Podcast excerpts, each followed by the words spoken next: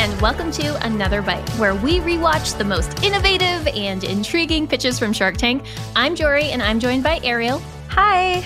No Heidi Ho friendos today. What was that, you that. Ariel? You're supposed to do something wacky, and then you're like, intro "Hi." today. And Jon. Hey, everybody. Today's episode is all about geek love. No, it's not about the best selling thriller by Katherine Dunn, but it's about what geeks love a product for all those board games, comics, and video games. But before all of that, there's nothing a geek loves more than data, and nothing gives us more data than ads. Over 20% of all unicorn startups are using HubSpot, and for good reason. HubSpot's all in one platform levels up your sales, software, and support so you can grow beyond your wildest dreams, boosting leads and ramping up sales along the way. They even have a constantly evolving collection of resources to help startups scale. Plus, with the HubSpot for Startups program, you can save up to 90% off your first year. To see if you're eligible to save on HubSpot and take your growth to new heights, visit hubspot.com/startups. Today in the tank, we have Geek Chic, which is brought to us by founder Robert Gifford. Now, Robert comes to us wearing a full bow tie, scully cap ensemble. We've got a sweater vest in the house, and he is asking for $100,000 for 5% in his company, which is a $2 million valuation. And his product, despite being called Geek Chic, is actually not fashion oriented, but rather furniture oriented. So, Geek Chic is a product line of beautiful hardwood furniture that's basically multifunctional storage units to store all of your geeky items in. And the main product that we see on the floor is essentially this huge sort of gaming table, but it comes with all of these compartments that open up and you can store various gaming and poker and card game items all in one table. It's like the tailgate and go for gaming. So, thinking about our product and thinking about our founder, what are our initial thoughts of this product? Look, Jorie, bow ties mean business. I am all in Whoa. for Geek Chic. Okay. The branding is terrible, but we will get to that. Yeah. The product I absolutely love. No way. We will get to you, Jon, in a second. it's a fully customizable table. So, for any game that you play, you're able to switch out what you need for like your dice holding or for your Settlers of Catan. It's a fully functional table. And, Jon, I want you to tell me what can your table do for you at that same price point? Ariel, the market for this Swiss Army knife gaming table is so small. No one is going to buy this gaming table. That's interesting because I feel like that's the same thing with the tailgate go. It's okay if it's a niche industry. And like honestly, because the table has such a multifunctional use, it even like folds up to a desk at one point for your laptop. I'm actually surprised that you think it's too niche to be a fully standing product. And that's just one of the products. Remember, while we only see the table, there's 19 other storage type units that are sold by this company. Yeah, I mean, my sense is that I get it. You look at the stats, the board game market has grown a lot over the last couple of years. I just don't think it's the future of gaming. Yeah, Mhm. Everything I see in the world of gaming is just going the opposite direction. I see all the innovation coming out from video games, from wearables, from headsets, immersive experiences, all that stuff. I don't think people have enough attention span for the type of game that requires going on so long that you have to put panels on top of it to eat all of your meals and then like keep going for multiple days. And to me, it just feels like he's solving a problem that's just out of date. It's just not a problem that exists in the world today. And so I just don't think there's going to be that many buyers for it. So before Ariel goes off, because she is she is chomping at the bit, personally it is offended. important to notice that this was an episode in 2013. So a lot of the evolution that's happened in the past couple of years, it's like important to keep that in mind. So maybe this is a product that's before its time. Just wanted to add that small caveat on. Ariel, go.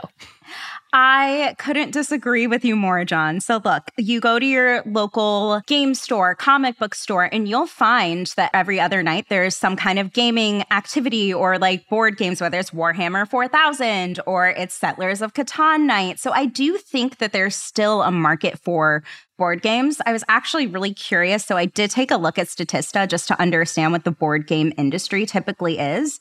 And in 2017, it was 1.2 billion in revenue, and they're projecting it to be 3.6 billion for this year, which is a pretty significant, like growing pocket, I would say, from like an audience perspective.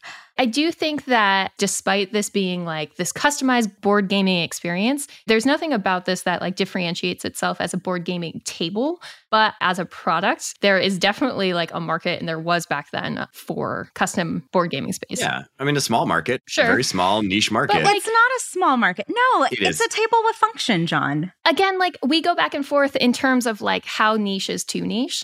I don't think that the board gaming community is as niche as you're making it out to be. well, Ariel just told us that the entire board gaming market is $3 billion. Sure. What percentage of the board gaming market do you think a custom gaming table can capture? Actually, a significant portion because the passionate crowd is going to want a custom board gaming table. Well, of that $3 billion in the board game market, let's just say 10% are super passionate. It's $300 million that they're spending on gaming a year. And what percent can one company get? Mhm. Maybe 1%? That's $3 million. Which is not bad for a small company that's No, just trying to make not. Custom saying it's tables. a super small market. You're like, it's not a small market. It's a small market, I think. I wish that he showcased more of what the furniture was in the portfolio. Because, yeah, sure, if you're just looking at the table, it's going to be a small amount of the actual TAM equivalent to like the board game industry. I'm also thinking about your Mm. college kids, you have your roommates, you put in $3,000 to get a nice table, but to still have it for a poker night or, you know, like more casual games. Yeah, you're right, Ariel. College students might find a use for this. What was your dining room table in college? Because mine was a door that I found on the side of the road that I put on some chairs. Oh my gosh. Who has thirty five hundred You bucks when they're in college to buy a gaming table for their living room? You can't even buy food. We had very different college experiences. I think it's a beautiful table. I think it is a really creative product. I think there's lots of people in the world who might find it really interesting. I think it's just a really small market. Okay, so you just take the furniture business to begin with. Mr. Wonderful was all over him. He's like, "How are you going to actually like win when the furniture industry has been totally decimated in this country, Yeah. you know, offshored, et cetera?" Sure. And it just makes you realize that there's only two models here. There's high cost products, the premium products, and those probably even cost more than $3,500. You might be undercharging for the product actually. And then there's the low cost products, which maybe are like the screamium products because they cause you to scream because you have to assemble them and it's so awful to do. the IKEA model. Yeah. And I think that both of those, both the low cost and the high cost parts of that market are very saturated. If there are big entrenched horizontal players, basically have two options. You can either create a much cheaper but not as good product, and that situation is basically a your margin is my opportunity. I'm going to come in and charge much less for something. But it's super hard in manufacturing because the big companies have hmm. scale and scale equals cost leverage. And so the incumbent can just hmm. like lower their prices and beat you. So that's not a very like feasible option to go in and compete on price, which means you have to create a much better product to meet the unique needs of some part of the market that's being underserved, which is what he's tried to do. But it's just tough because that typically is very limited in size. And I think that's the challenge for him ultimately here is it's just not that big of a market. I appreciate his honesty. I like that he just straight up was like, I'm a geek and geeks are awesome. I like that kind of pride.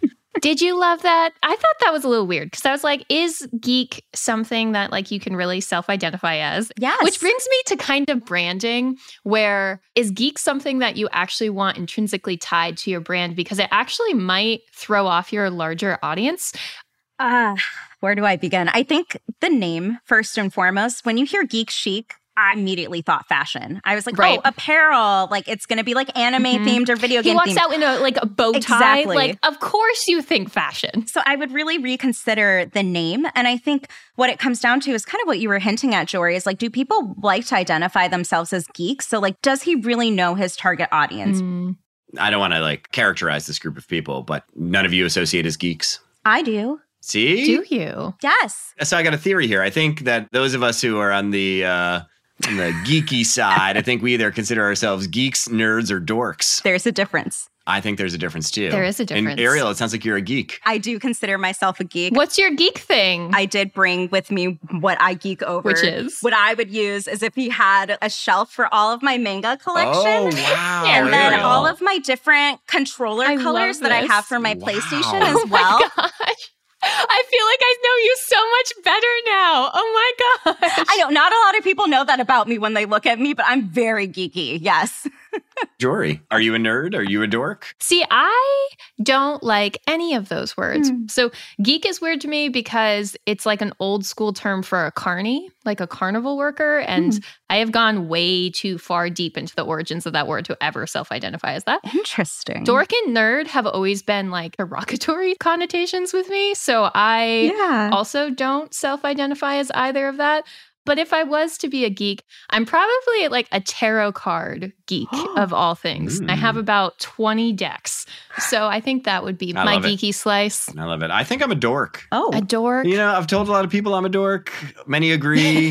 got some market research there. What are you dorky for, Jon? what do I dork out about? Oh God, I'm the worst now. I'm so basic. I Yeah. like uh, marketing, I guess. But I've got a lot of like uh, shallow hobbies: bird watching, nice. fish, canoeing. I read a lot of sci-fi books. All good dorky things. All things that can't use a gaming table, unfortunately.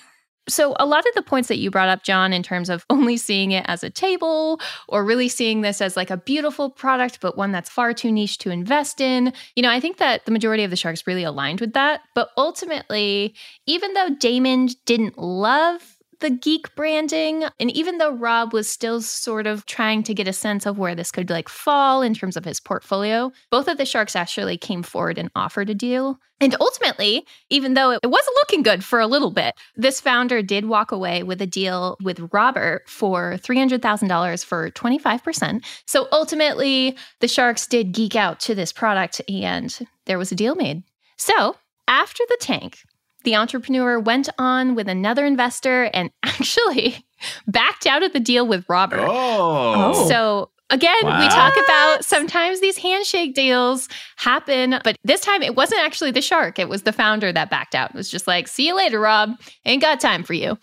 But that might not have been the most long term vision setting for this company because ultimately the company announced that it was closing as of June 13, 2017, and they filed bankruptcy with $7.5 million in liabilities and $1.4 million of assets. So I don't know what the geeky or gaming equivalent of like bombing is, but it went down hard. Mm. I got pwned. It got pwned. Thank you, Ariel.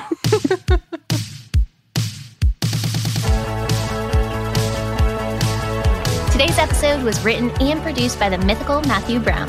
Additional support comes from Melanie Romero and editing from Robert Hartwig. If you're a fan of the show, meh, even if you're not a fan of the show, tell a friend. Word of mouth is the best way to support the show. That does it for me. We'll see you next episode here in the tank for another bite.